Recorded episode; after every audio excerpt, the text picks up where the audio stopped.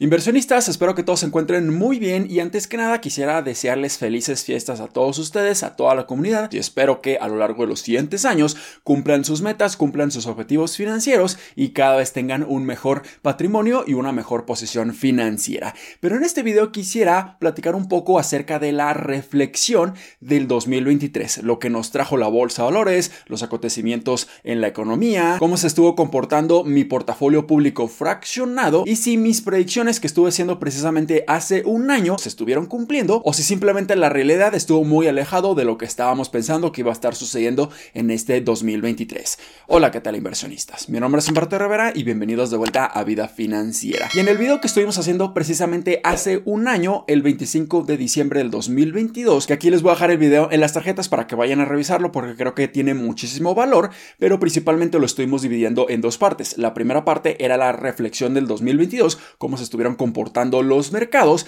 y la segunda parte fueron ya mis predicciones de lo que iba a estar sucediendo en el 2023. Pero en este video nos vamos a estar enfocando en mi reflexión del 2023. Vamos a revisar el portafolio, el desempeño y si mis predicciones para este año fueron bastante certeras o no. Y posteriormente para otro video vamos a estar dejando las predicciones para el siguiente año 2024. Pero ahora sí, comencemos con analizar el desempeño de los principales índices bursátiles en Estados Unidos para el 2023.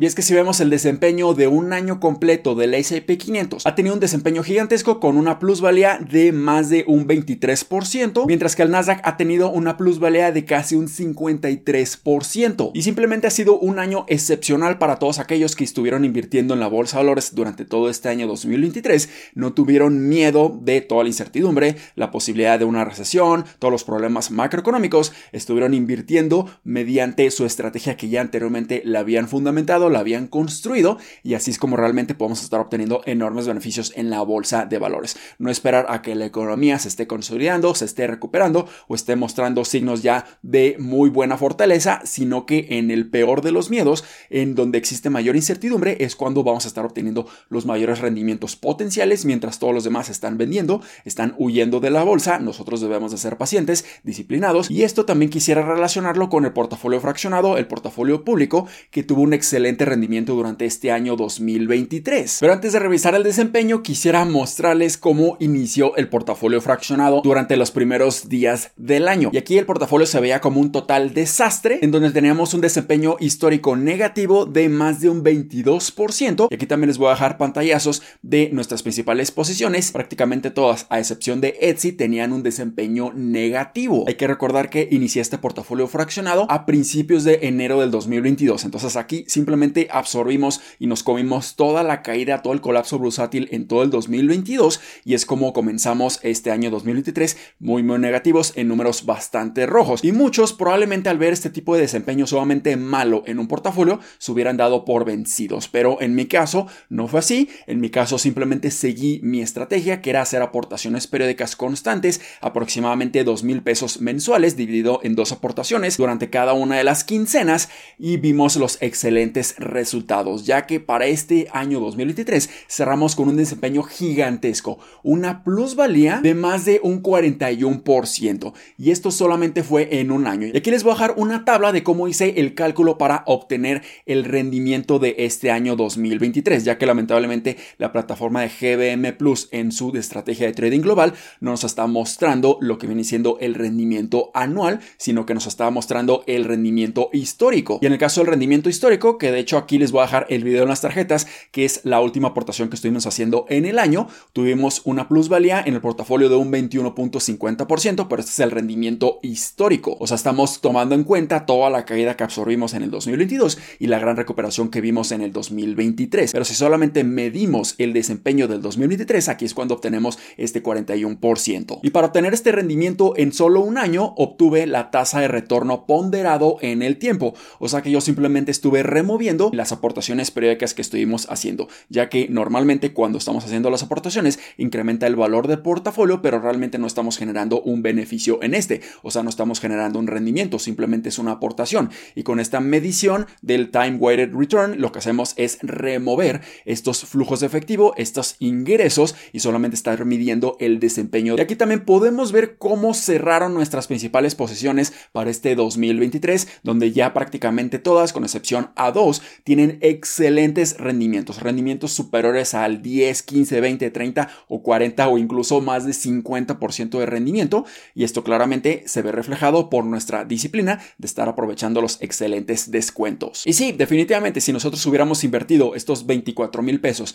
que invertimos en el portafolio fraccionado en todo el 2023 a inicios del año, hubiéramos obtenido muchos mejores rendimientos porque la bolsa de valores desde el inicio estuvo subiendo y subiendo y subiendo y subiendo. Pero la estrategia de este portafolio es simplemente hacer aportaciones periódicas sin importar lo que esté sucediendo allá afuera en los mercados, en la bolsa de valores. Y durante todo este año 2023 vimos muchísimos eventos macroeconómicos, desde los colapsos de bancos regionales en Estados Unidos como el Silicon Valley Bank y muchos otros, mucha volatilidad, mucha incertidumbre, una inflación relativamente elevada en comparación al histórico o la inflación objetivo, incrementos en las tasas de intereses, la continuación de los conflictos geopolíticos, otros conflictos geopolíticos, una recuperación gigantesca en la rentabilidad y en las utilidades de las principales empresas y muchísimos otros factores que para varios fondos de capital, muchos otros inversionistas o expertos, era un año que realmente pintaba para ser uno muy muy malo nuevamente. O el segundo año consecutivo con una bolsa de valores cayendo y cayendo y cayendo, pero precisamente vimos completamente lo contrario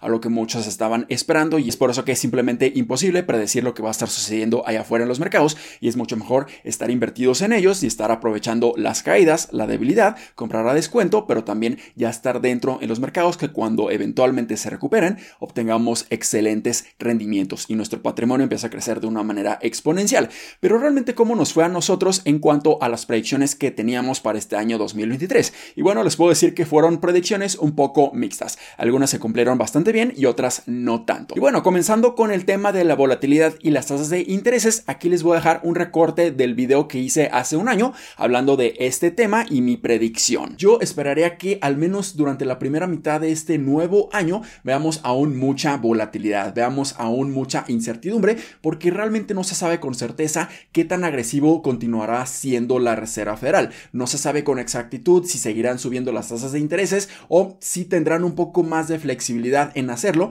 o empezarán a tomar mucho más en serio la lectura de la inflación. Y como pueden observar, aquí fue una predicción bastante mixta. En el caso de la volatilidad, yo pensé que iba a tener mucha volatilidad el mercado y de hecho sí la tuvo en un inicio cuando estuvimos viendo todos los problemas de Silicon Valley Bank, los bancos regionales, pero realmente si nosotros vemos el VIX, el índice de la volatilidad en los mercados americanos, tuvimos una depreciación de casi un 40% en todo este año 2023. O sea, esto quiere decir que estuvimos cayendo y cayendo y cayendo en la volatilidad y esto claramente nos dice que todos los eventos macroeconómicos, conforme fue pasando el año, tuvieron menos y menos impacto en el cambio de los precios de las acciones y esto nos dice que es sumamente imposible predecir lo que va a estar sucediendo y cómo la bolsa va a estar reaccionando a los nuevos acontecimientos macroeconómicos. Y ahora podemos pasar al siguiente tema, a la siguiente predicción que estuve haciendo y era la recesión en el 2023. Así que definitivamente lo que sí pudiéramos ver en el 2023, sobre todo durante la segunda mitad, es una fuerte recesión en este país. Y en este caso definitivamente no vimos una recesión en este año,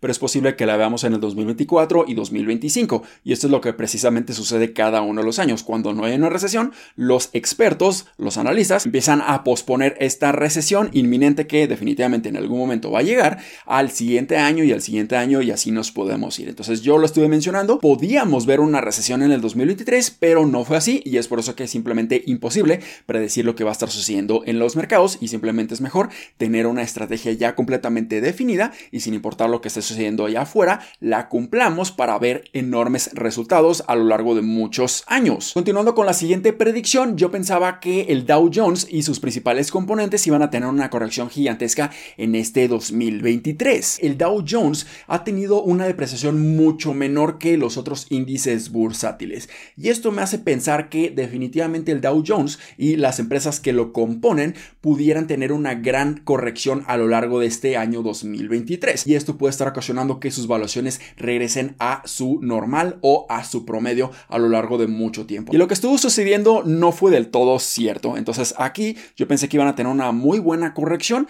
y se iban a mantener a esos precios hasta cerrar el año 2023. Y lo que estuvimos viendo con el Dow Jones en este año fue que tuvo una corrección de un 4% a inicios de este año, pero prácticamente cerró con números muy positivos con una plusvalía de más de un 12%. Y aquí nuevamente me equivoqué en mi predicción. Yo pensé que el Dow Jones sí va a estar desempeñando de una peor manera, aunque si lo comparamos contra el SP500 y el Nasdaq, en donde tienen mucha mayor exposición a las empresas tecnológicas, definitivamente el Dow Jones es el que se estuvo desempeñando de una peor manera. Y finalmente cerremos este video con la última predicción, que fue que íbamos a tener un rally de tech, un rally de las megacaps, y este sí se cumplió. Y de hecho en estos momentos muchas empresas megacaps, empresas tecnológicas, están cotizando incluso por debajo de la media o el promedio de su price to earnings al cual deberían de estar cotizando. Así que lo que debemos de entender es que las acciones tecnológicas ya han estado cayendo en el 2022 y pudiéramos ver incluso una gran recuperación en estas a lo largo de los siguientes meses. Y creo que esta última predicción era mucho más probable de que se cumpliera debido a que en el 2022 vimos un colapso gigantesco sobre todo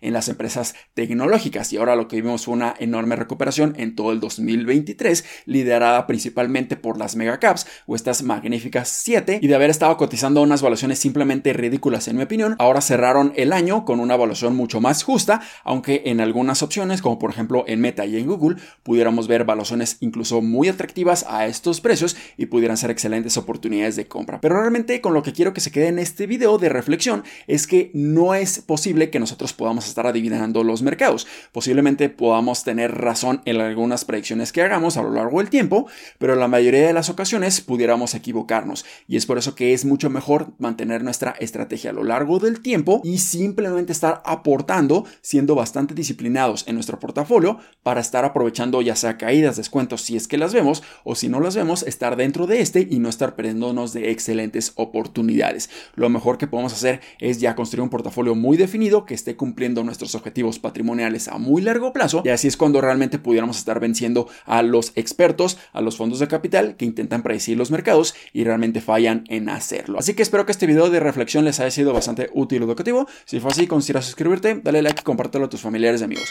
Nos vemos en el siguiente. Muchísimas gracias y hasta luego.